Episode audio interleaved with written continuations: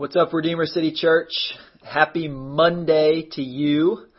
And if you're going to watch it live, you can make some comments down in the comment sections. We're on both Instagram and Facebook.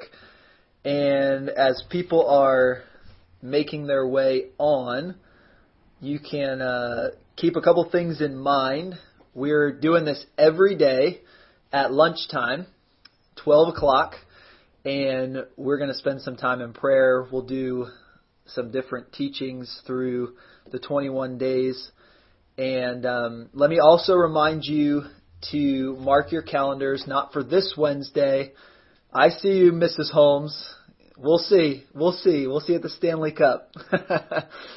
but um, we'll uh, we'll be gathering on Wednesday night, the 16th, for a night of prayer and worship. So mark your calendars for that at 7 p.m.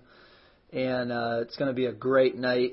And I know Kevin and Ben have some great stuff planned for us uh, as we worship together and pray. So make your plans to be there for that.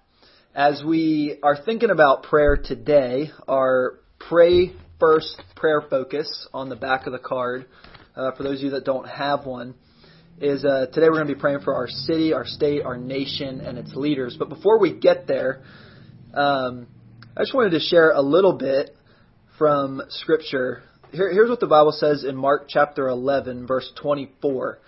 It says, Therefore I tell you, everything you pray and ask for, believe that you have received it, and it will be yours. And so, John Calvin said this many years ago. He said, True faith always believes God will do what he says. Right? Praying in faith and believing God for things has very little to do with our own um, our own desires, but has more to do with God's promises. And so, what I thought I would do this morning or today to encourage you is just give you 10 promises that you can pray today. 10 promises that you can take with you and pray for. These are 10 things that the Bible gives to us for us to have and to pray for. And uh, so here's here's 10 promises you can pray for today as we kick off 21 days of prayer. 10 things you can have uh, in front of you uh, in this new year. So the first one is wisdom. James chapter 1 verse 5. Wisdom. Uh, the next one comes from Exodus 14:14, where God says He'll fight for us. He'll fight for His people. If you uh, are aware of your surroundings, you understand that spiritual warfare is happening all around you, and so God says He will fight for His people. Uh, in Isaiah 40 and Ephesians 3, we're promised strength and power. In Luke 4, James 4, and John 8, we're promised freedom. So wisdom fight for us, strength and power, freedom. Number five, salvation. What an incredible promise that we pray and God brings salvation, Ephesians 2, 8, and 9. Uh, that our needs will be met, number six. That our needs will be met, Philippians chapter 4, verse 19. That He'll supply all of our needs according to His riches. And then Romans 8:28 that God has a plan for our life. He has a plan for your life and he is working that together for good. What an incredible promise. Uh, Proverbs 3, 5, and 6, he promises a straight path. If we'll choose not to lean on our understanding, if we'll lean on his, he'll give us a straight path.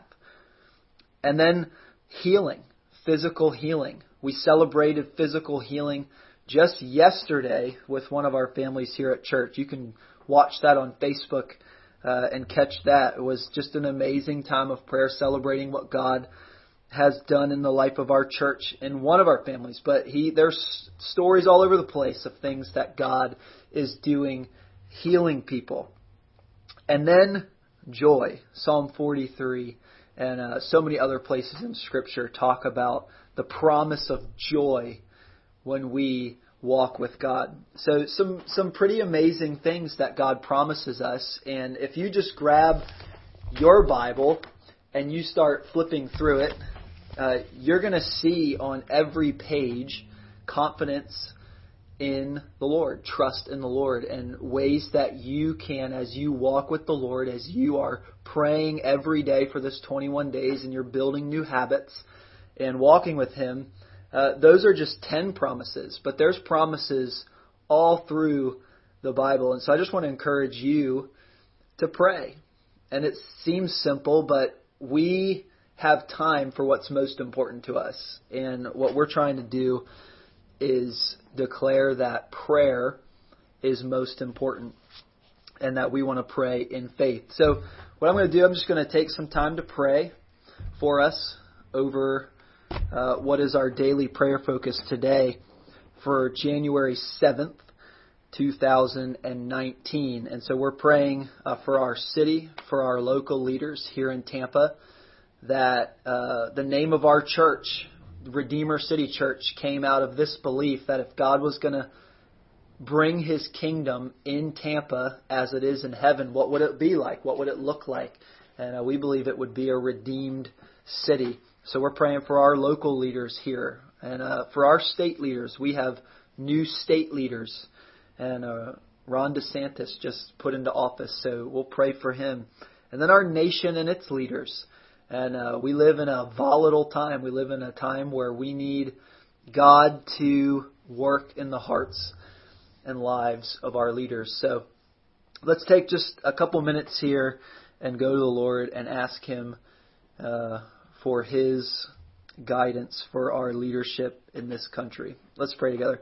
God, thanks for uh, your goodness to us. We're thankful for Redeemer City Church. We're thankful for everyone who calls Redeemer home the people that make up this beautiful place and this beautiful group and body, uh, this church that you're building. We just praise you for that. We pray as we journey on this over the next 21 days together that uh, you would do something significant in our midst, that you would stir our hearts and our affections for Jesus, that we would become more like him as we seek him and then we just lay hold of the promise that you made all through the pages of your word to us that if we seek you with all of our heart, that we'll find you. And uh, so we just ask that you would meet with us, that Holy Spirit, you would uh, speak to us through the pages of your word, and uh, that you would guide us and give us wisdom as you promised. And Father, we just lift up our leaders to you, our leaders right here in Tampa for our mayor and for our city council and for our school board and for all the people that are making uh, decisions that affect our everyday life. You told us in your word that as much as it depends on us, that we should live at peace with all men. So we just ask that you would bring peace to this city. We ask that you would use your church right here at Redeemer, that you would use all the other great churches in Tampa that we would all collectively be a light shining in the darkness and that we would have influence with our leadership in this city, that we would be able to see positive change come and that we would see people pointed to Jesus as a result of what you're doing in this city.